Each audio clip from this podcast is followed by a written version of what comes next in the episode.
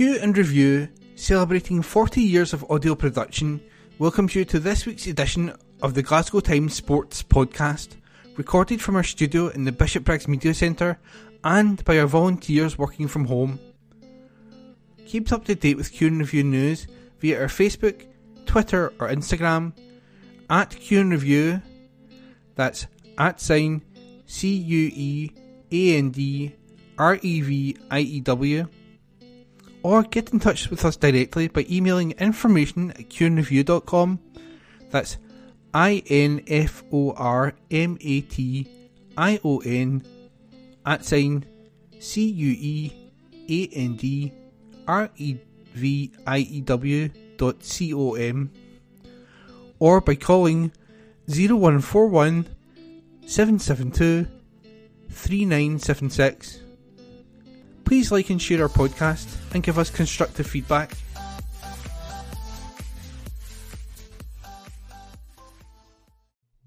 Evening Times Sport, September 19. Celtic announce record breaking profit. Report by Aidan MacDonald. Celtic have confirmed a record breaking pre tax profit of £40.7 million in their latest set of financial results. The Scottish champions won a treble last season while also returning to the Champions League group stages for the first time since the 2017-18 campaign. Group revenue has increased by over 35% to £119.9 million from £88.2 million. Operating expenses including labour increased from 4.0% to £95.4 million, alongside a gain on sale of player registrations of £14.4 million from £29 million. There was an acquisition of player registrations of £13.0 million changing from £38.4 million. The sales of Jota and Carl Starfelt were not included in the results. Year-end cash net of bank borrowings stands at £72.3 million compared to £30.2 million last year. Chairman Peter Lawwell said in a statement as part of the accounts our successfully proven strategy has delivered stability and footballing success over many years and remains the same. We must balance the signing of players that can be developed and sold when conditions are optimal, alongside the need to sign players who are able to make an immediate impact and deliver footballing success. The execution of this strategy is increasingly challenging owing to wage and transfer inflation, but this formula has underpinned both our footballing success and financial stability over a number of years now, and it is vital that we adhere to it. Report by Aidan MacDonald. Evening Times Sport, September 19. Celtic seeking to settle Boys Club child sex abuse claims. Report by Gabriel Mackay.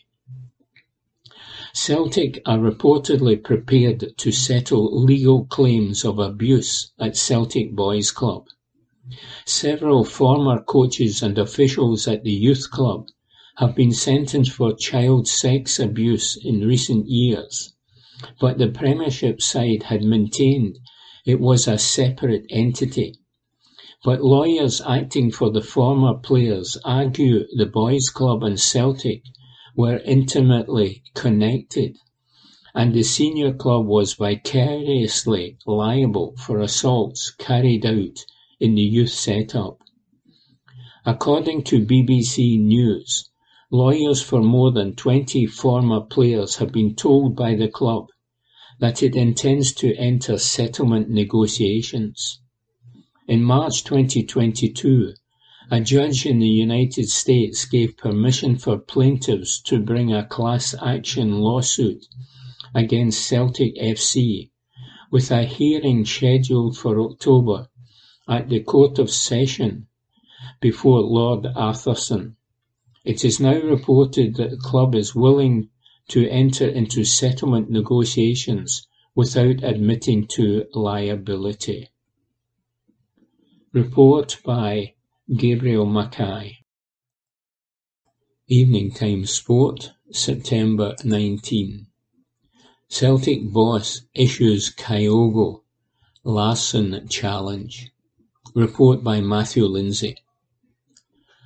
Brendan Rodgers has challenged Kyogo Furuhashi to emulate legendary Celtic striker Henrik Larsson on the eve of the Parkhead club's match with Feyenoord by scoring important goals in Europe over a prolonged period. Furuhashi has become a huge fan's favourite at the Glasgow Giants since completing a £4.6 million move from Vissel Kobe in his native Japan back in 2021 but he failed to score in any of the six Champions League group games last term. Rodgers has been hugely impressed with the 28-year-old centre-forward since returning to Glasgow in June and believes he is more than capable of doing damage against the cream of the continent in the 2023-24 campaign. In fact, he feels Furuhashi, who signed a four-year contract extension during the summer, can be remembered alongside Celtic's all-time leading European goalscorer Larsson in the future, if he does so consistently in the coming seasons. He said, he is obviously a top striker. What made Henrik unique was his longevity at Celtic. In my time we had Moussa Dembele, who was fantastic, and Leigh Griffiths was terrific. Henrik was over a sustained period, and that made him really stand out. That comparison, I think, comes with the movement and the levels of finishing. Kyogo is his own player. Henrik was a special player for Celtic, and so is Kyogo. It will be longevity that will decide where he compares. It's also about creating those moments like Henrik did. Rodgers is convinced Furuhashi can get his name on the scoresheet in the opening Group E match against Dutch champions Feyenoord here in Rotterdam this evening if he receives decent service from his Celtic teammates. And he said, it's about opportunity because there's no doubt he can score goals at this level. He's got the speed and the movement and the finishing. These are his moments. Meanwhile, Rodgers has insisted he is better placed as a manager to cope with the Champions League than he was during his first spell in charge of Celtic, and admitted he may take a more pragmatic approach in an attempt to secure a place in the knockout rounds. Rodgers has led the Parkhead club through to the group stage of Europe's Premier Club competition twice in the past, but his side suffered heavy defeats at the hands of continental heavy, heavyweights Barcelona, Bayern Munich and Paris Saint-Germain when they got there and were unable to reach the last sixteen. However, the Northern Irishman believes he has learned from those campaigns and is well prepared for what lies ahead this term. He said, The years give you better experience and knowledge helps. The outlook for me is that we have to work very hard and be very smart in our play to achieve at this level because of what we're playing against. In terms of me as a coach, in terms of all the experience and games I have had playing against top teams, then of course you learn from those experiences. But for us, it's about educated pressure. You look into each game and what the needs are for each game. Our ultimate feeling is that we want to qualify. Rodgers recalled how a Premier League win over Manchester City at the Etihad Stadium in 2020 during his time as manager at Leicester City had made him realise that sometimes it makes sense to deploy more defensive tactics against quality opposition. And he continued, I felt at that game if we went toe to toe to play Manchester City at their game, there was a big chance that they would win. I could have turned around and said, yeah, but we tried. How we play. I wanted us to impose our way of playing, of course, but from a defensive perspective, it is about closing spaces where normally you would go and press. It's about finding the balance. We have anticipation, but certainly not trepidation. This is where you want to be as a player, a coach, or a manager, at the highest level in club football in Europe, and to have that opportunity is really exciting. Report by Matthew Lindsay. Evening Times Sport, September 19.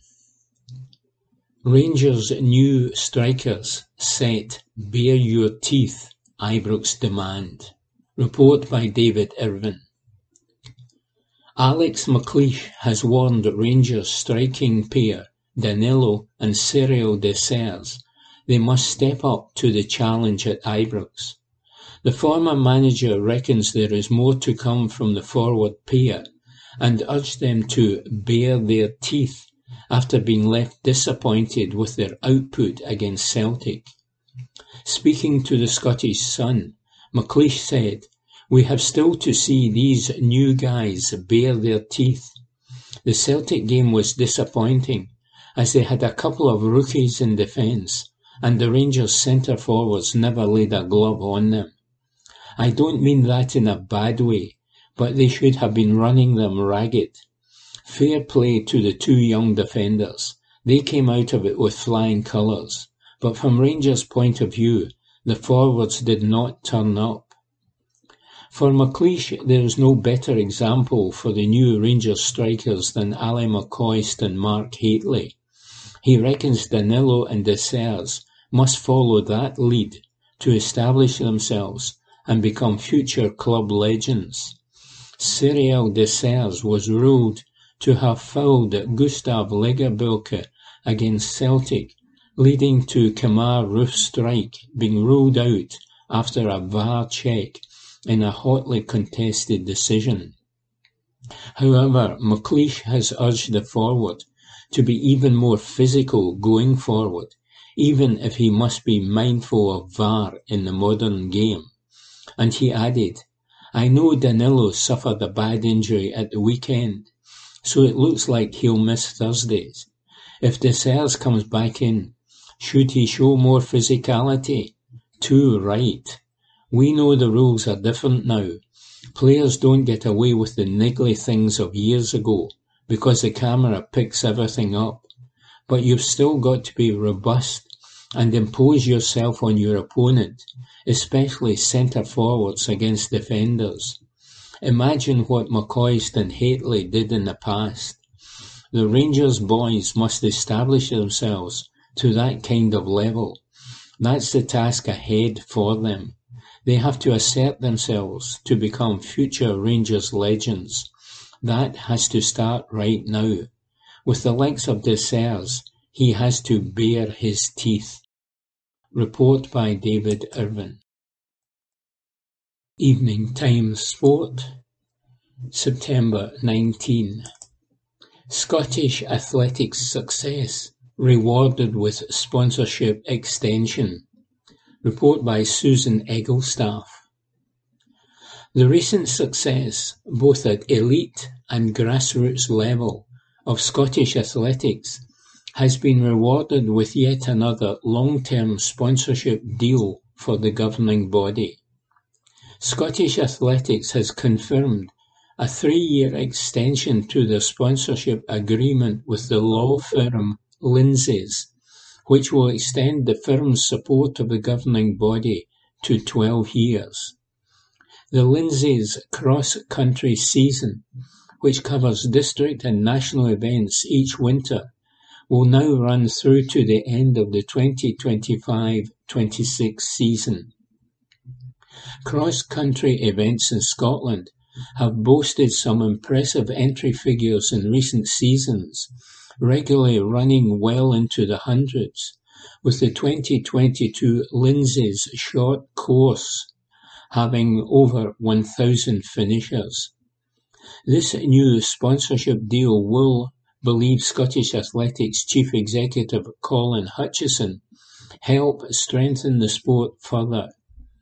And he said, we are very pleased to announce a further three years of support for the Lindsay's cross-country season.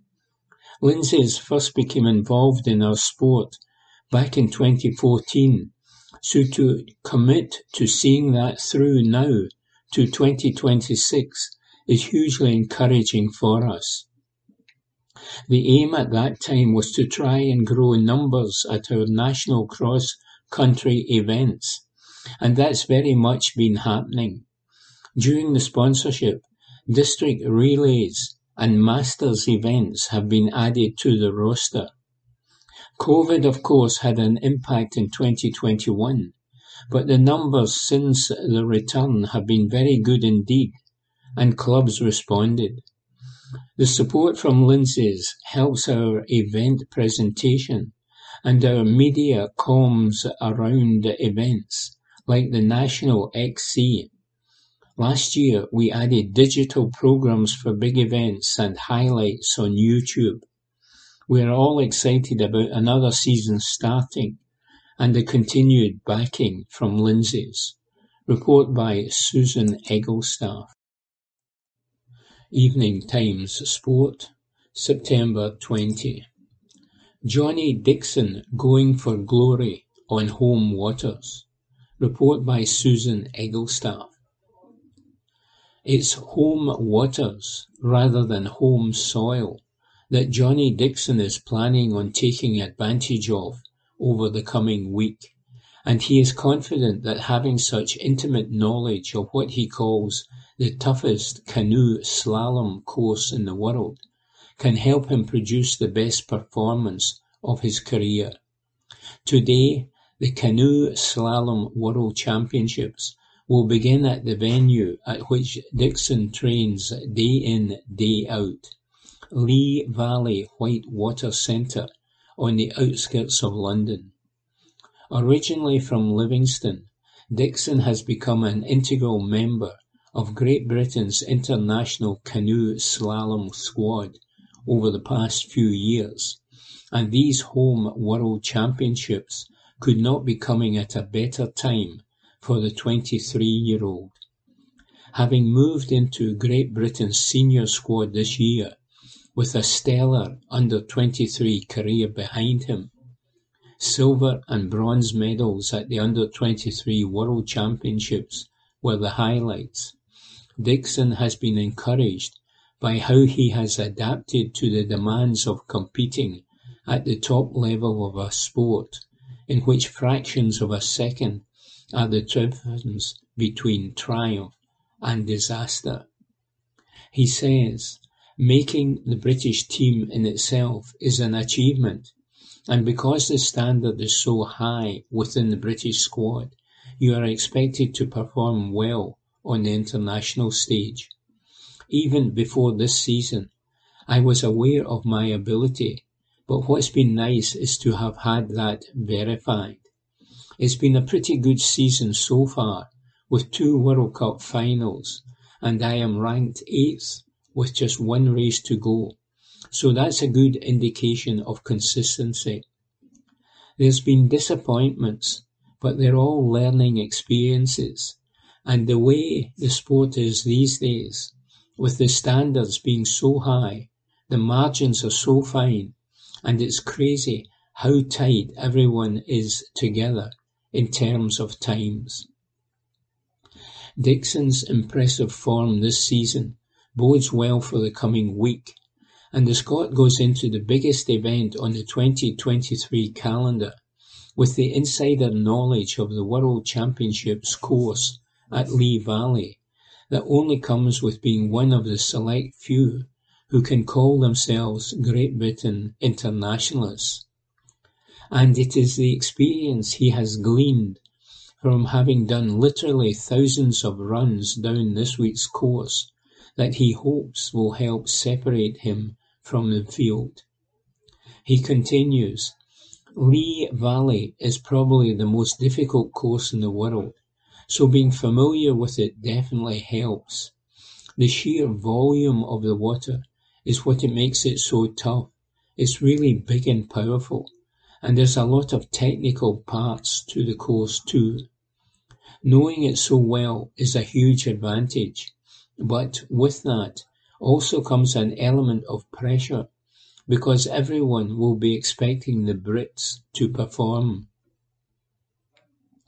Dixon, who will race the K1, K1 team and CSLX events this week, is part of a Great Britain squad that's stacked with talent. Also in action in the coming days will be Olympic gold medalist Joe Clarke, as well as former world champions Mallory Franklin and Kimberley Woods. Such pedigree makes it inevitable that expectations are high for the Great Britain squad, with the men's K1 team, of which Dixon will be a part, almost certain to be battling for silverware. An individual K1 medal will be more of a challenge for the Scot, but it is something that, if all goes to plan on the day, Dixon believes is by no means out of the question. He says, We've got high hopes in the team event. We've got three really strong boats, so we're optimistic of doing well. If we can get down the course without picking up any penalties, I'd like to think we can definitely be in the medals. My expectations personally are definitely to make the final and then be pushing for medals, although I am aware that that means I'll have to produce a near perfect performance. But if I'm going to do that, it's going to be here at Lee Valley. Making the final is the first step. Then it's about going for medals.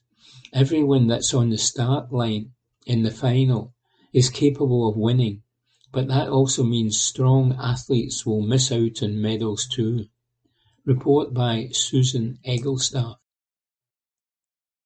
Evening Times Sport, September 20. Inverness make official approach for Celtic coach. Report by David Irvine. Inverness Caledonian Thistle have reportedly made an official approach to interview Celtic B team coach Darren O'Dea.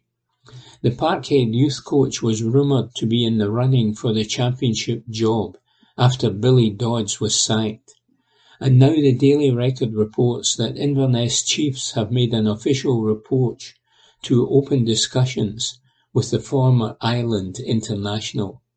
It is claimed Inverness made the approach after Celtic under-19s were beaten 3-0 by Feyenoord last night.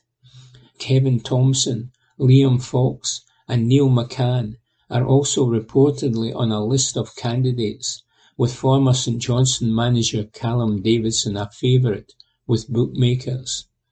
Former Ireland international O'Dea began coaching at Motherwell under-18s after ending his playing career. Months later he would head to Celtic to take up the position of under-18 manager before being promoted to B-team boss in October 2021. Dodds was relieved of his duties as manager after a dire start to the season, with Inverness rooted to the bottom of the championship with just one point from five matches. The former boss had only months earlier penned a new deal with the club before the announcement he and assistant Barry Wilson would move on. Sporting director John Robertson and academy director Charlie Christie have been placed in charge of the team on an interim basis. Report by David Irvine. Evening Times Sport, September 20. Callum McGregor insists Celtic must learn from mistakes. Report by Aidan MacDonald. Callum McGregor insists Celtic must learn from their mistakes after the defeat to Feyenoord in Rotterdam. The Parkhead club lost 2-0 in their Champions League opener with the visitors' lack of discipline proving costly. Gustav Lagerbielke and Odin Thiago Holm were sent off within minutes of each other to leave Brendan Rodgers' side with just eight outfield players. And McGregor feels Celtic must recognise their mistakes to improve. Speaking to TNT Sports, he said, It was a difficult game. I thought we started really well and then they got the goal just before the break, and that undid all the good work we did in the first half. Obviously, to get two men sent off in quick succession takes the game away from you, but I think the boys hung in there well. It can e- easy go to three or four or five at that point, which is testament to the group. Hopefully they are going off thinking we did not give up and we did not quit, and there's another game to get them back at Celtic Park. We have to take the lesson of playing with eleven men at this level. It is hard enough with eleven players, never mind when you go down to nine. So we have to learn from that.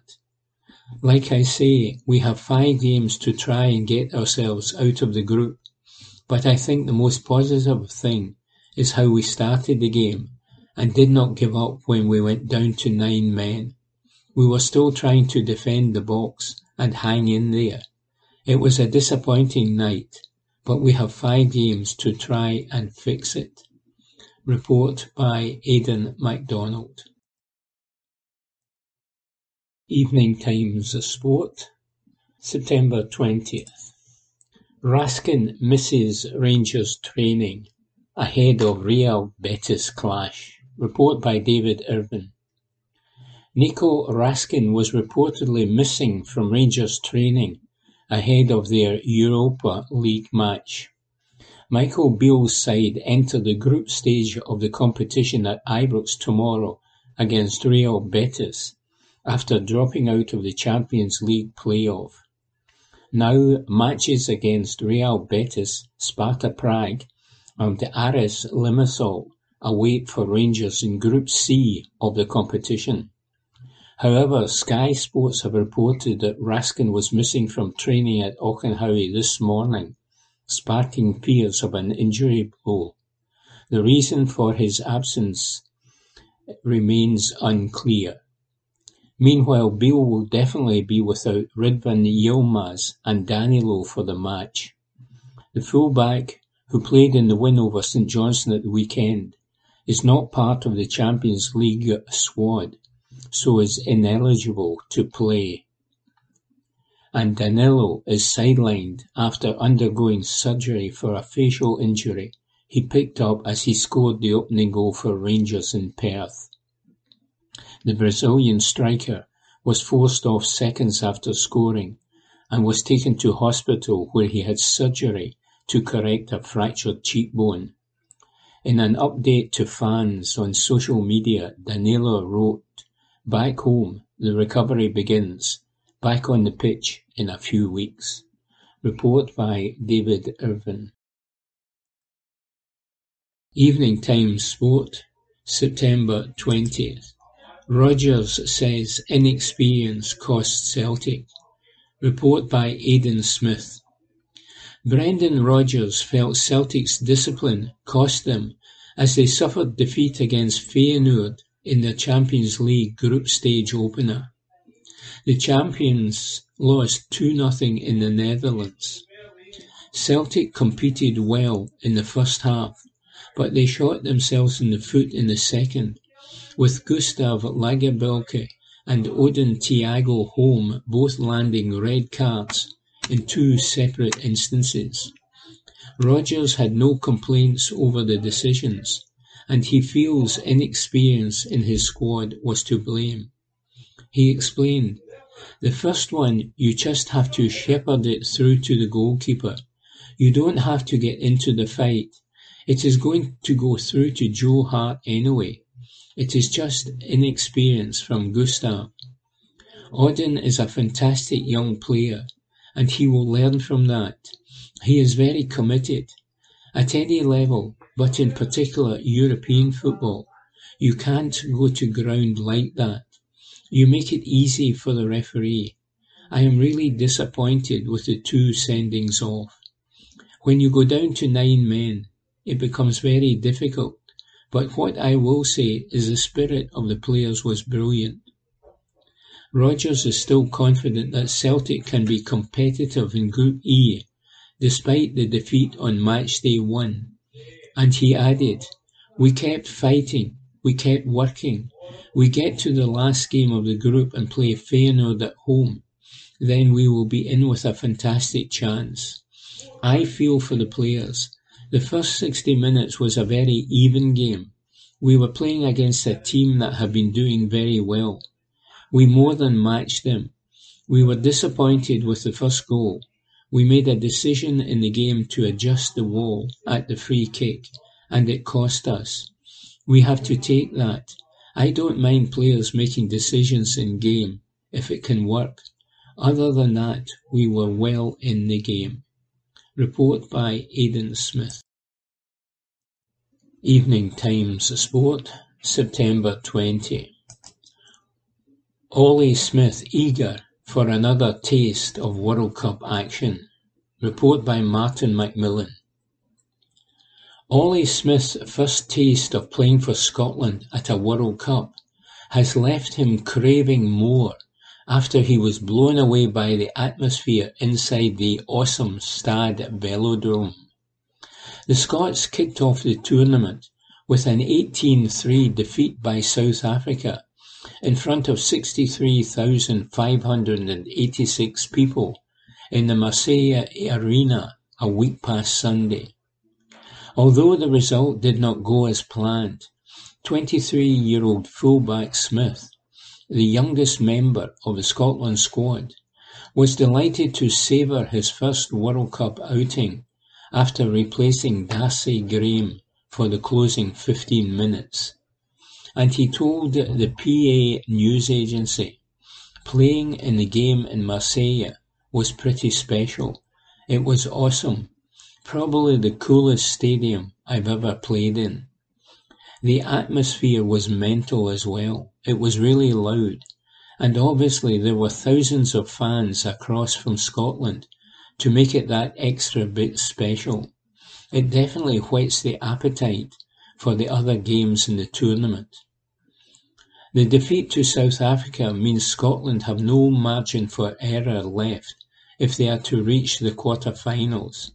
Gregor Townsend's side must win all three of the remaining pool matches against Tonga, Romania and Ireland. Having been idle last weekend, they will return to action against the Tongans in Nice. Said Smith, We definitely still believe we can get out of the group. We have spoken a lot about how we feel we can do something special in this World Cup. We believe we have got a good group of players with good strength and depth, and we feel we can go far in this tournament. We know we need to bounce back from last weekend and Tonga is a good opportunity to do that. There's still plenty of rugby to be played against Tonga, Romania and Ireland, so you never know what can happen. We are still focused on getting out of the group, and we're going to have to win all three with good score lines to do that.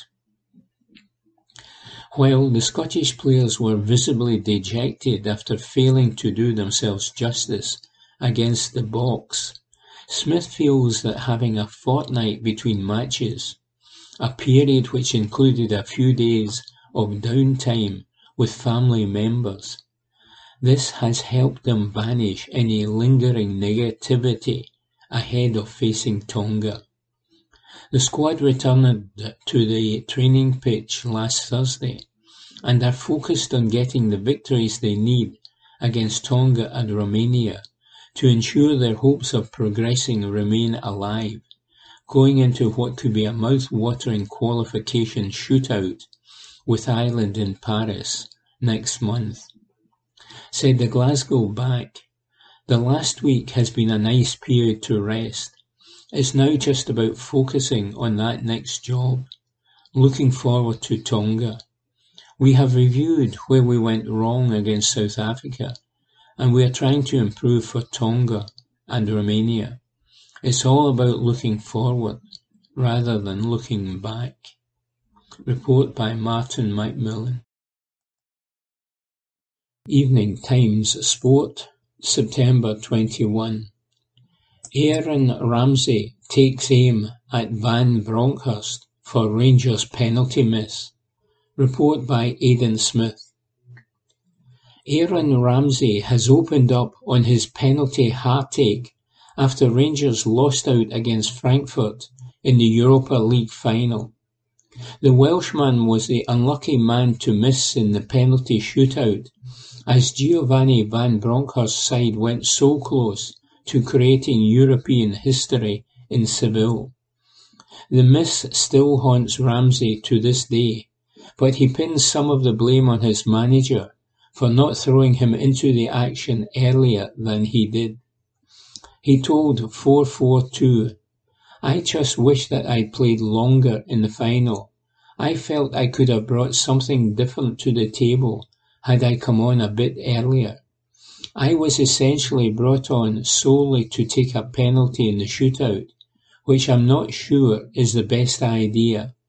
That played on my mind as I went to take it, instead of being clear about where I wanted to put it.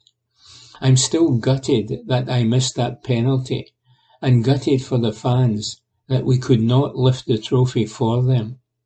I was really excited to go to Rangers I wanted to experience the Old Firm derby, and I knew they were playing in the Europa League, which I was pretty excited about. I had a couple of injuries during my time there, which made it difficult to get into any kind of rhythm. I also had a horrible case of COVID shortly before I signed, which meant I didn't arrive in the best shape, and it was no surprise that my body broke down. Reflecting on his time in Glasgow, Ramsey added, It was frustrating, but I still made some great memories. The incredible run to that final, playing in an Old Firm game, scoring in an Old Firm game, and lifting the Scottish Cup. It's a special club. Report by Aidan Smith. Evening Times Sport, September twenty-one. Celtic winger reveals dressing room response to red card pair. Report by Matthew Lindsay. The red cards which Gustav Lagerbielke and Odin Thiago Holm received in the space of six calamitous minutes against Feyenoord on Tuesday night might have effectively ended Celtic's hopes of salvaging a result in their Champions League opener. Yet, as Callum McGregor and his teammates sat in their dressing room, deep in the bowels of the Kuip following a 2 0 defeat that left them rooted to bottom spot in Group E, nobody was holding the pair responsible for the bitterly disappointing result. There were no fingers being pointed at the young centre half and midfielder or blame being apportioned, just arms being placed around their shoulders and words of encouragement offered. Said Celtic winger Yang, The two players felt very sorry for the team, but the rest of the team were very supportive and told them it was not a big thing. We have to get over it as a team and be professional. Yang, who came on for Luis Palma when Celtic still had eleven men on the park, is certain the togetherness which exists within the Scottish champions squad will enable them to recover from the reverse and ensure they produce improved performances in their remaining matches. He saw enough during the course of the opening hour in the Netherlands to make him believe that Brendan Rodgers' team can still achieve their objective on the continent this season and reach the knockout rounds of either the Champions League or Europa League. He said, As much as Feyenoord is one of the best Dutch teams, I believe that Celtic is also one of the best teams in Scotland. So of course I got much confidence from this game I am definitely sure that we can show our confidence in our coming matches. I believe Celtic is a team that recovers very quickly. We have shown that in our last couple of matches. We had a draw, but we went out and won our next two games. The next two matches at home are a great opportunity for us to get over this and bring back our team fates. We had two red cards early in second half, which was very disappointing. It was disappointing for me because we didn't have much time to show what we had prepared. But because we are very professional, I believe in our team. We still kept going on and doing what we can do. Before the red cards, I definitely believed that we could win. I could see from all of the supporters the great backing they were giving us. But even after the red cards, I still hung on to the hope. Yang feels that Celtic's never say die attitude is typified by Joe Hart. The former England goalkeeper was partially at fault for the first goal that the treble winners conceded just before half time, but he responded by saving a penalty in the second half after Lagerbielke had been ordered off for a second bookable offence. Said Yang, I definitely think that Joe has one of the best mentalities as a player. When I see him, I learn that even though I make mistakes, I have to get over them very quickly and learn from them. Yang has longed to play in the Champions League since he was a boy, growing up in his native South Korea, and was proud when he came on to make his debut in Europe's premier club competition in Rotterdam. However, he now wants to help Celtic bounce back from the Feyenoord loss in their second Group E match against Italian rivals Lazio at Parkhead next month and end their six-year wait for a win. He said, it is a moment that I had dreamed of since I was a kid. Regardless of the result, it was a great honour for me to play in this league. I am very much looking forward to the next matches and to show what I can do.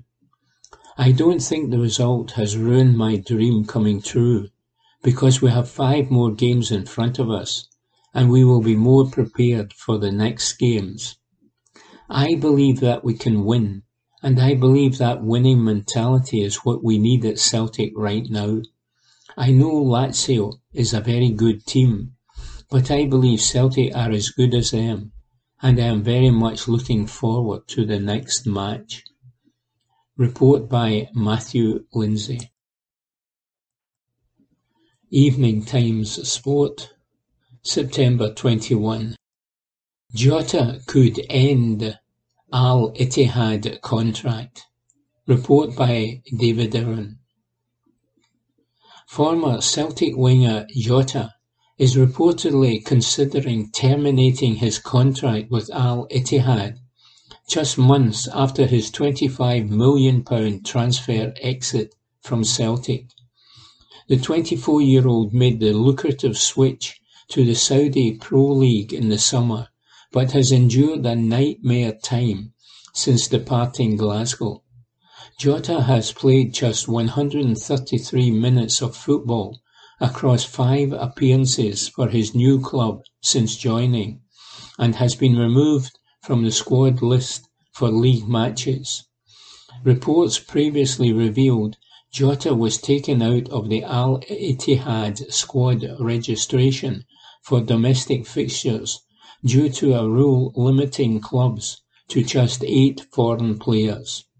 As a result, Jota is ineligible to play in the Saudi Pro League, but can feature for the club in the AFC Champions League and Club World Cup. On top of that, manager Nuno Espirito Santo confirmed last week that the player is currently nursing an injury. He said, Jota left the Al Hilal match due to injuries and is currently improving. There is nothing serious. I will meet with the medical team to determine his readiness, but a return date is unknown. Now it is claimed Jota is considering opening discussions with Al Ittihad chiefs over terminating his deal, but he still wants to receive his agreed salary. Transfer specialist Rudy Galletti claims Jota is debating whether to wait until January for a chance to be reinstated to the Al Ittihad squad or discuss termination. However, one complication to any possible contract termination could come from the salary issue, with Jota on a wage worth up to a reported £200,000 per week. Galletti claims Jota would want his salary paid in full by Al Ittihad for a termination agreement to be finalised to scrap his three-year deal. The journalist reports Al Ittihad decided that Jota will stay out of the team list until the winter transfer session. He is now evaluating either to wait until January hoping that the club's and Nuno's decision will change, or start talks to terminate his contract, asking for full salary. Report by David Irvine. Evening Times Sport, September 21. Liam Scales' form attributed to pride. Report by Matthew Lindsay. Alistair Johnston has suggested that Liam Scales' deep pride at playing for Celtic has been partially responsible for the Irish centre-half's outstanding form since being promoted to the Parkhead first team this season. Scales, who was named man of the match after the 1-0 cinch Premiership triumph over Rangers at Ibrox earlier this month, was excellent once again in the Champions League match against Feyenoord in Rotterdam on Tuesday night. The Scottish champions, who had Gustav Lagerbielke and Odin Thiago Holm sent off in the second half of the Group E match, lost 2-0 to their Dutch rivals at the end of the 90 minutes.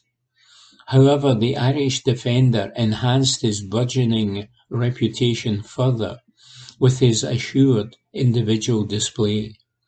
Johnston predicted the imminent return of vice-captain Cameron Carter-Vickers, whom manager Brendan Rodgers is hoping will be available again next month from injury, will help Celtic in their bid to reach the knockout rounds of Europe's premier club competition. However, the Canadian right-back confessed he has been taken aback by how well Scales, who spent last term at Aberdeen and was set to go out on loan again before the treble winners suffered an injury crisis, has acquitted himself. He said, We had a really difficult spell a couple of weeks back when it just felt like centre halves were dropping like flies. But we're starting to get these guys back, and it's giving us confidence. We have guys like CCV and kind of the big names who have been mainstays in this team in the past couple of years and also in our treble campaign coming back. That's something that definitely gives us confidence, especially going into the rest of these games. But at the same time, the guys who have stepped up have done well. I think Liam has been unbelievable since coming into this role. A lot of people probably felt they'd never see him in a Celtic kit again. He's been one who has just taken it and grabbed it with both hands and has not let it go. Arguably, he's been our best player these past couple of matches. That's been really impressive, seeing it as a player on the pitch, just seeing the confidence he plays with. I wouldn't have seen him before, but I knew what he'd done at Aberdeen the previous year. I've been blown away with his composure on the ball. He's been better on the ball than I could have imagined. No matter what's going on in the match, he's composed on the ball, finding his passes, and that's something I'm really impressed with. He's also one of those guys who has not shied away from the moment. He throws his body about, gets in there, and he loves a tackle as well. He's one of those guys who plays for the badge, and you never knock that. Report by Matthew Lindsay. Evening Times Sport, September 21. Barry Ferguson in no hiding Rangers warning. Report by David Irvine. Barry Ferguson has warned the Rangers squad they cannot hide behind Michael Beale as he demanded they start producing on the pitch. The Ibrox squad had a huge turnover in the summer, with Beale backed by the board in a £13 million revamp of the playing staff. However, that has not stopped a sticky start to the new season, with pressure on Beale to start well in Europe after defeat to Celtic and Kilmarnock in the league already. Rangers hero Ferguson reckons the time has come for the players to step up to the mark and deliver for Beale, as he insisted they cannot hide behind the manager. And similarly, he warned that they have had enough time to adapt to the Scottish game. Ferguson on the Go Radio football show said, I said it, there's got to be a collective responsibility I get the manager signs the players and coaches them, picks the starting eleven, but the players cannot hide behind the manager. Once you cross that white line, it's on you to produce the goods. You cannot play well all the time. I totally get that. But one thing is that if you are not playing well, you try and grind results out. As I said, there's no excuses now. They have been here long enough. They understand the expectations and demands of playing with Rangers and now need to start producing the goods on the pitch. Report by David Irvine. Evening Times Sport, September 21. Cifuentes set Rangers challenge. Report by Ronnie Esplin. Michael Beale believes it is time for Jose Cifuentes to step up after revealing Nicolas Raskin would miss the Europa League opener against Real Betis at Ibrox tonight. The Rangers midfielder picked up a calf injury in the 2-0 cinch Premiership win over St Johnstone at McDiarmid Park on Saturday. Raskin joins fellow midfielder Todd Cantwell and Brazilian striker Danilo on the sidelines, the latter having an operation on a fractured cheekbone sustained in scoring the first goal in Perth. Ecuador international Cifuentes has had an unconvincing beginning to his Rangers career after signing from Los Angeles FC in the summer and will vie with Ryan Jack for a midfield berth in the coming weeks.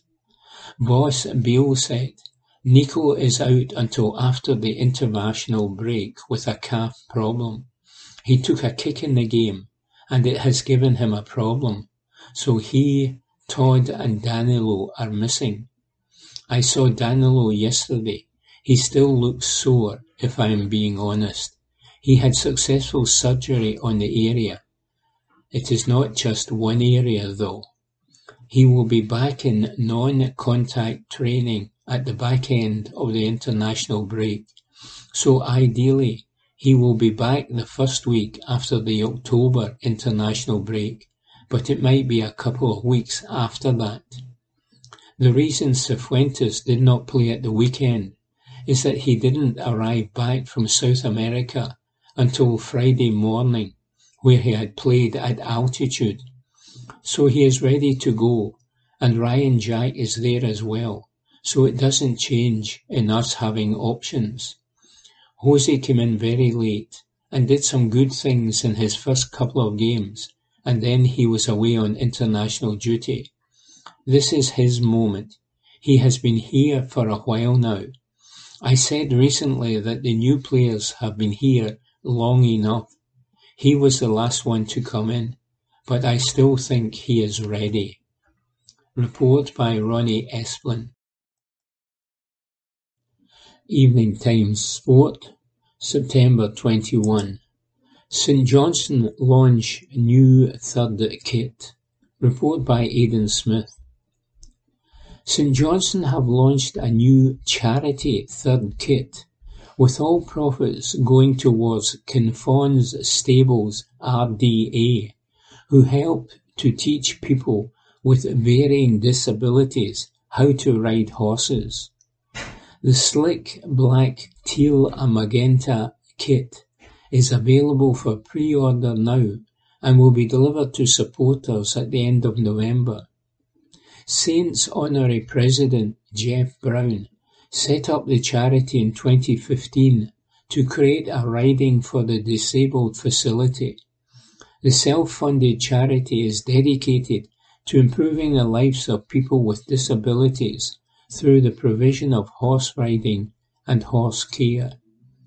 Kinfauns Stables RDA provide opportunities for therapy, achievement, enjoyment, improving health, well-being and self-confidence, as well as benefiting mobility and coordination.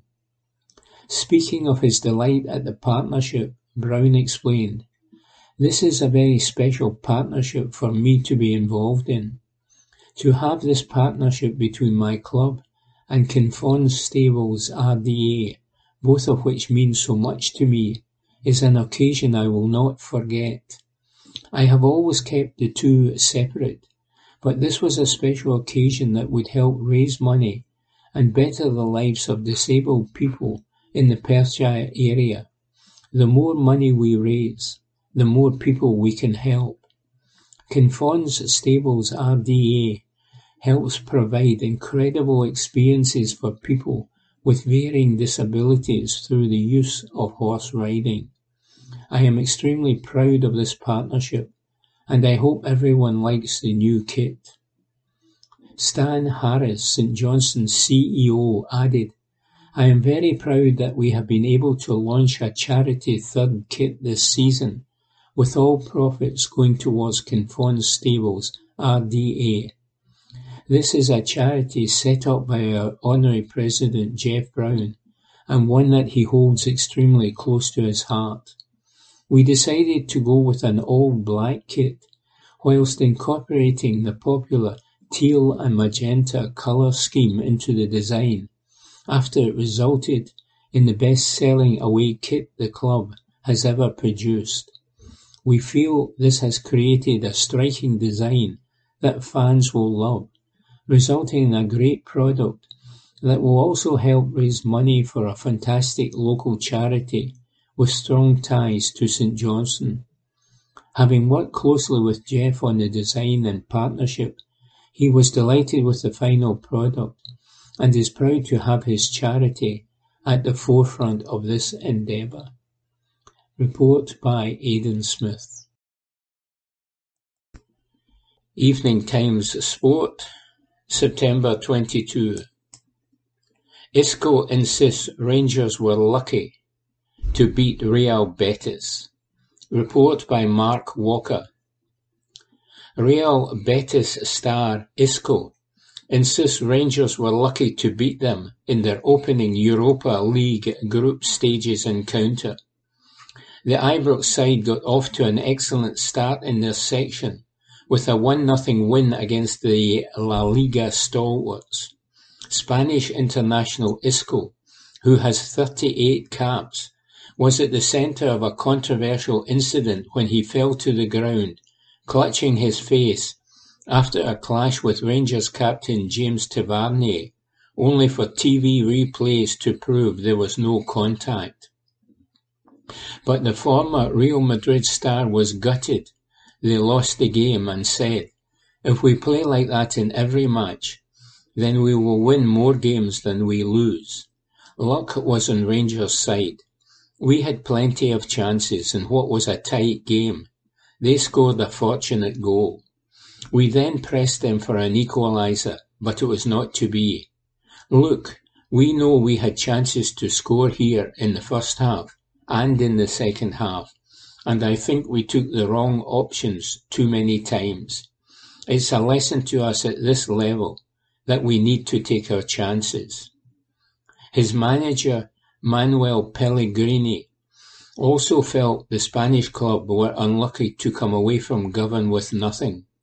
The former Manchester City boss felt the scoreline was not a fair reflection of the fixture, and he told Spanish TV, I think it's an unfair result, considering what happened on the pitch. I'm very happy with the team's personality. They went out looking for the game from the start. From a corner, they unbalanced the game. Report by Mark Walker. Evening Times Sport, September 22. Beale insists Rangers pressure is still on. Report by Aidan Smith. Michael Beale dismissed the notion that the pressure has eased after Rangers defeated Real Betis at Ibrox in their opening Europa League group stage clash. In a tight affair, Abdallah Sima's strike just after the hour mark, ensured the Govan outfit got off to a winning start in Group C over their La Liga rivals.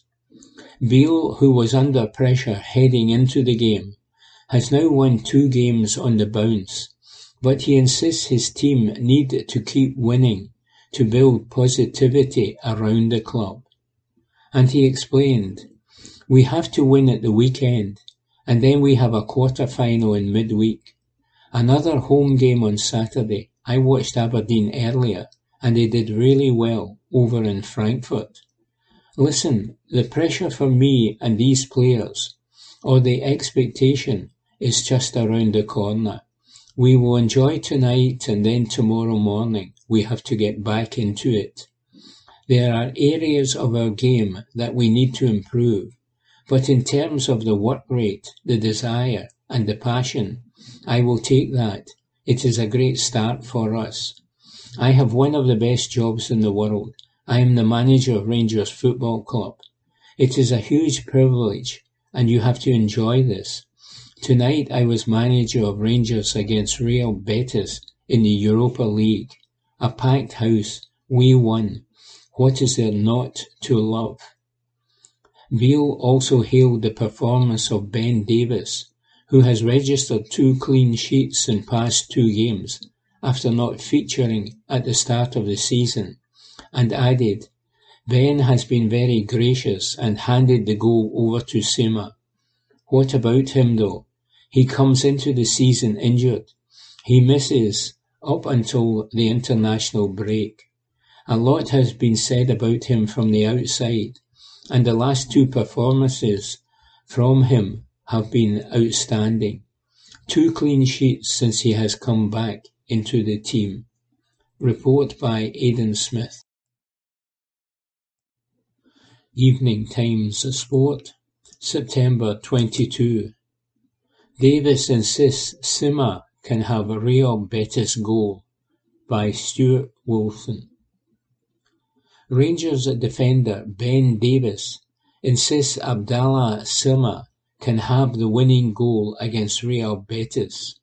The hosts edged the competitive Europa League opener 1-0 at Ibrox, thanks to a finish from the on-loan Brighton forward in the second half. While it was not clear at first who got the final touch, UEFA officially awarded the strike to Sima and Davies was happy for his teammate to take the plaudits. Speaking to TNT Sports he said, Sima got the last touch, I think. Let him have it. I am not sure to be honest, as I will have to see it back, but let the striker have that one, and I will take the clean sheet. It was a good game. I think in the first half we were disappointed we were not as good on the ball. But near the end of the first half, we grew in possession and looked after the ball. In the second half we did better, and we are thankful to get the win. The Europa League at Ibrox is special, so you always want to be involved. It is a good result for us, and we now have four home games in a row, so we need to just keep winning. Sima agreed that he got the decisive touch to make sure Rangers took maximum points on match day one, and said, Yeah, if Ben had kicked it, he would have kicked my foot, so I think I scored the goal. The most important thing is the win, and the fact I scored make it even better.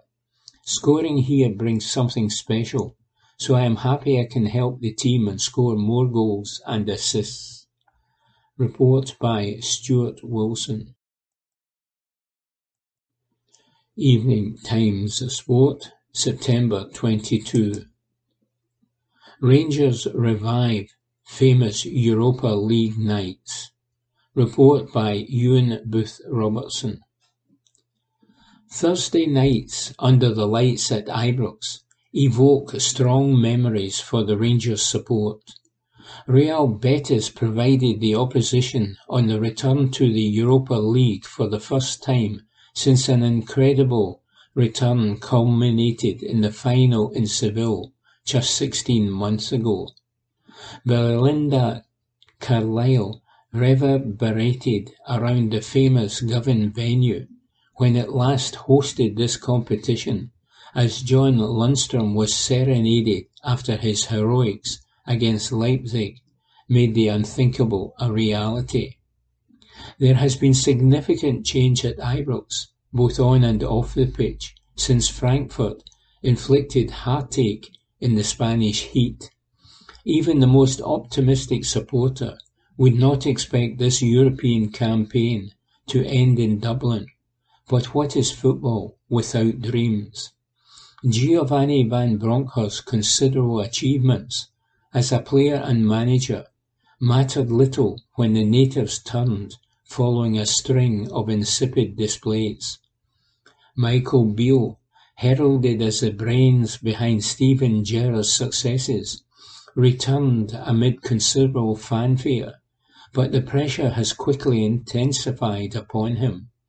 Few expected Rangers to navigate past the PSV to receive the prestige and finances of the Champions League group stage but discerning voices grew louder after the manner of defeat in Eindhoven. A return to the Europa League provided a safety net to the disappointment in Holland, but a lack of excitement was palpable as kick-off approached against Real Betis. Concerns over an uncharacteristic low attendance were unfounded but a sense of apathy lingered. Tickets for European nights at Ibrox are usually gold dust, but there were some empty seats in the Broom as confetti rained down from the stand after another impressive Tifo display. The decibels ramped up as the players exited the tunnel, and pre-match tension was replaced with a cautious optimism. Beale named an attacking line-up with Tom Lawrence continuing as an advanced midfielder, with Rabbi Matondo and Abdallah Sima providing the width that Rangers have badly lacked throughout the campaign. Rangers responded to the roar of their support from kick-off, and Matondo looked certain to continue his recent redemption after five minutes.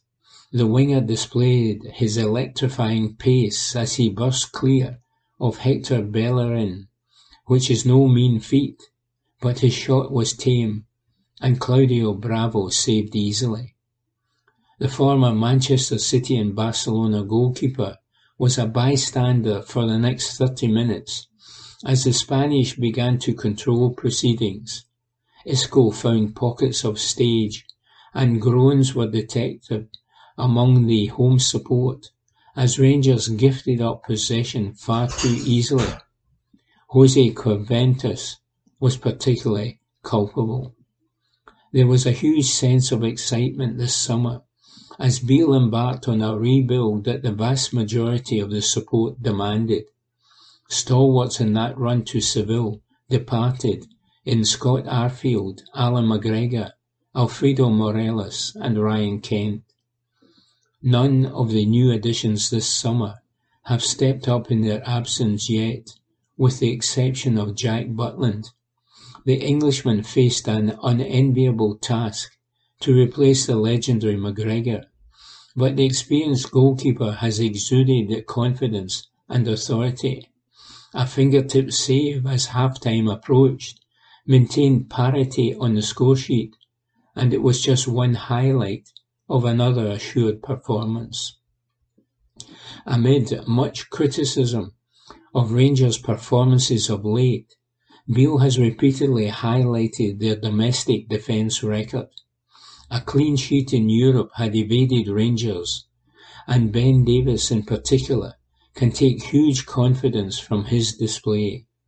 The centre-back has failed to shine since joining from Liverpool last summer, and his Ibrox career appeared over earlier this summer, but he expressed a desire to stay and fight for his place. It's still early days, but that decision looks increasingly wise as he continues to build on his partnership with Connor Goldson. There was polite applause as referee Lawrence Visser blew for half-time as belief replaced the pre-match apprehension.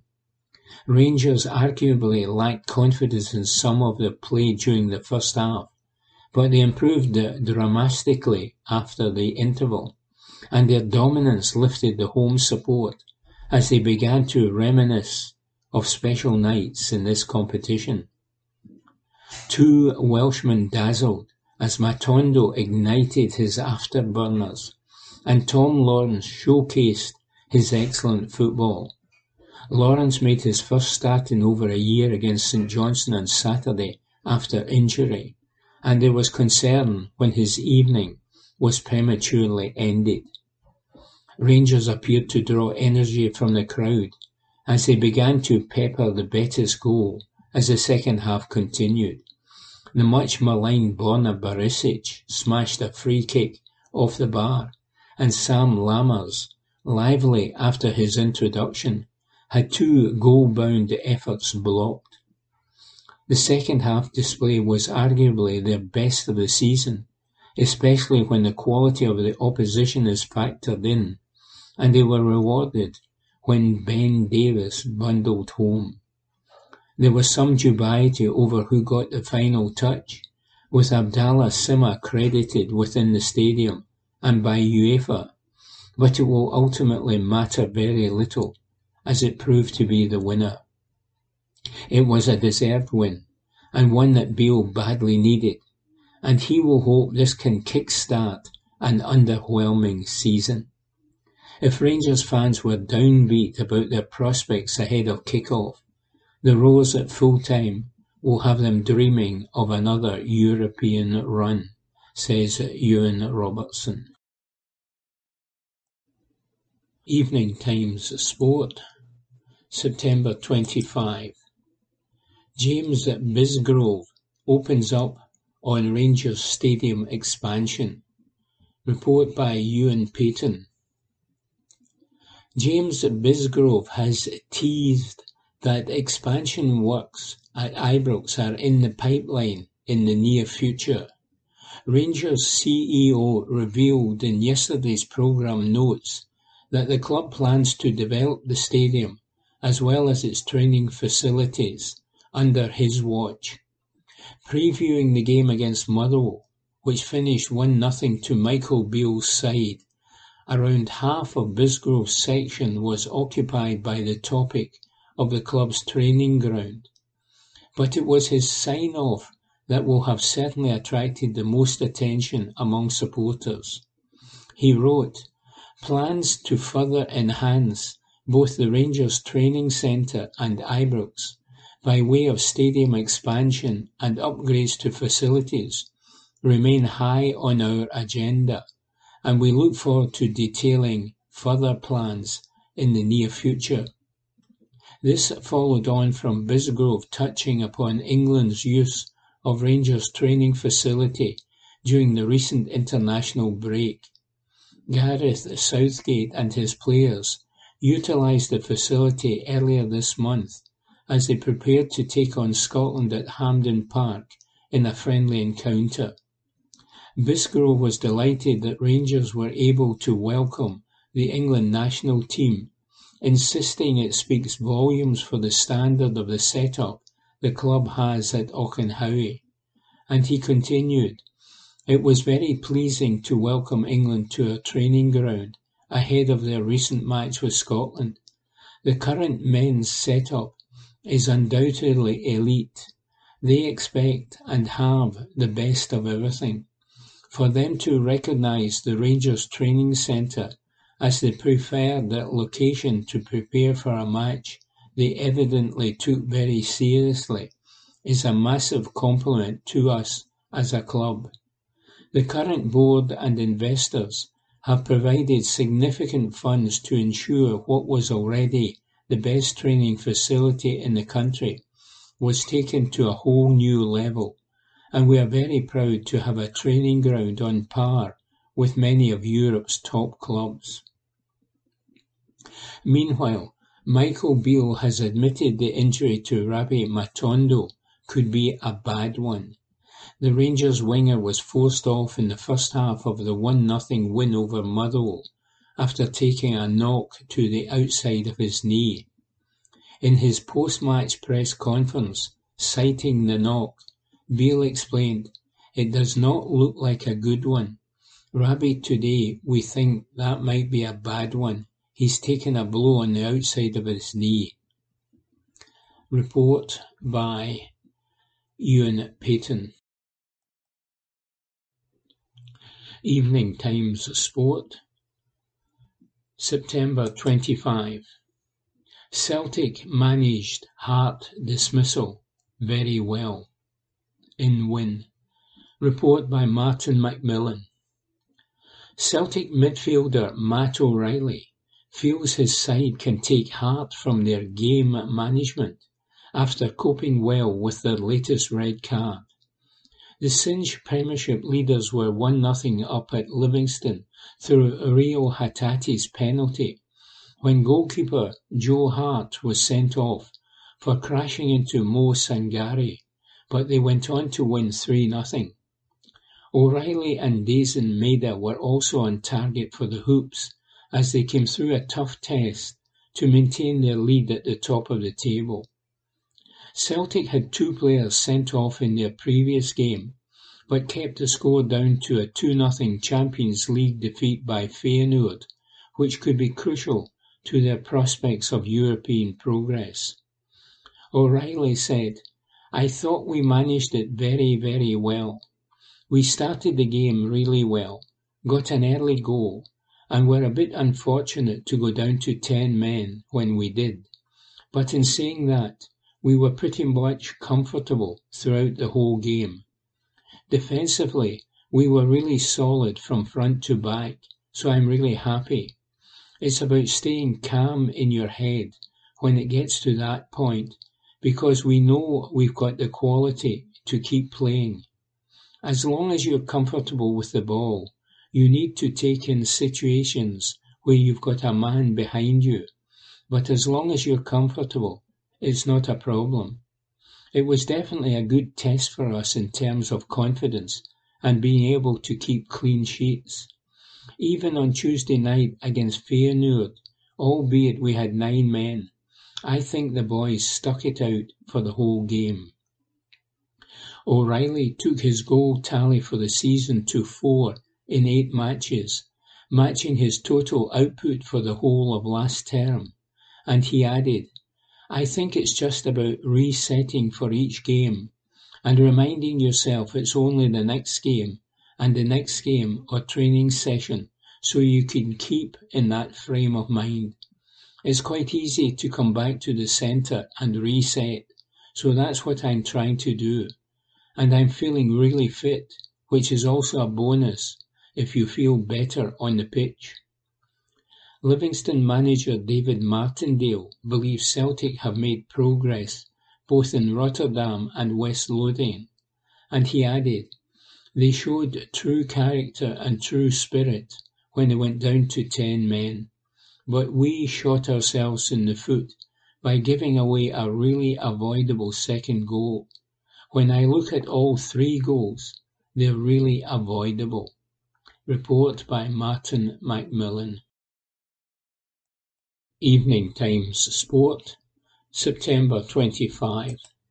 Townsend exasperated over Rugby World Cup officiating. Report by David Barnes. Gregor Townsend was quietly satisfied with the way his team had bounced back from the World Cup opening weekend disappointment against South Africa to pick up a comprehensive bonus point win over Tonga, which keeps their dreams of qualifying for the quarter-finals of this tournament alive for at least one more week. But the head coach also expressed his anger and exasperation at the inconsistencies of the match officiating at this World Cup after last night's 45-17 victory over Tonga, after Tonga winger Taumoepeau escaped with a yellow and not a red card following his shoulder-on-head challenge on Scotland captain Jamie Ritchie. The incident led to a concussion deprived the Scots of uh, Ritchie's service for 50 minutes of the game, and means he will not be available for next Saturday's match against Romania, although he was likely to be rested for that match in any case. More concern is that the 12-day minimum time scale for the flanker's return throws major doubt over whether he will be back in time for what is said to be a win or bust clash with Ireland in Paris on 7th of October, 13 days after the injury was sustained. Ritchie's layoff could very easily be longer if he does not pass one of the daily tests which will chart his recovery. Said Townsend, It's very disappointing that our captain, one of our key players, was hit in the head and had to be removed from the game. It's twice now that's happened because against South Africa our number eight, Jack Dempsey, was hit in the head. Nothing happened that day, and today it was only a yellow card. I heard the referee saying there was mitigation in terms of height for why it stayed as a yellow. I just don't understand what the TMO bunker and the three officials who are there to say are looking at. We are trying to look at ways to not give red cards rather than referee what is not a legal tackle and should be a red card, in my opinion. The bunker system was introduced before this World Cup to allow foul play to be reviewed from multiple video angles by a separate match official while the game carries on. The purpose is to reduce the number of dangerous challenges in the game but there has been a lot of confusion and frustration at how the technology is being implemented. Townsend added, the TMO bunker is not being delivered the way I thought it would be, which is only if the referee is not sure at the time whether it's a yellow card or a red card. I don't believe there's been a red card issued by a referee yet. They've all gone to the bunker. It's to help referees when they're not sure whether it's a yellow or red card, but it's taking the game away from the referees to make those decisions. If there is mitigation there for a player who runs into contact and gets hit in the head, I don't see it. It's supposed to be a late or sudden change in movement, but Jamie did not even carry the ball that low and got hit in the head. This tournament is our showcase, our opportunity to show what is legal and what is illegal, what we want out of the game. That's two tackles now, both upright, both hit in the head of our players. One had no sanction, not even a penalty, and the second one just had a yellow card. I don't think that's good enough. Turning his attention to the game more generally, Townsend said, I felt the players showed huge physicality today. The contact work, the ball carrying, and in terms of defence. We do defend in a different way. A lot of it is about riding the tackle and making sure that the ball is not slowed down. I thought we did that very well. It was an excellent physical contest, but I can only talk about the tackle that led to our captain being removed from the field and not being able to return. Townsend also delivered a strong message to Ireland, who are riding high after their epic victory over South Africa on Saturday night, that their progress to the knockout stages of the World Cup is not a foregone conclusion, despite their commanding position in Pool B with three wins from three matches, and their excellent recent record against Scotland of eight wins from eight by an average of fourteen points per match. He snapped, reading a few comments after the game. It looked like Ireland were already in the quarter-finals. Even chatting to a few people today, they were saying it will be Ireland against New Zealand. Maybe that's already been decided. We know we have to win our next two games, and it's likely now we'll have to win with either a bonus point or deny Ireland a bonus point. But we've got a game next week to focus on, and we've got to get maximum points from that one first. Report by David Barnes. That concludes this week's edition of the Glasgow Times Sports Podcast. Please remember to subscribe to our channels at Q Review and to tell your friends about our service.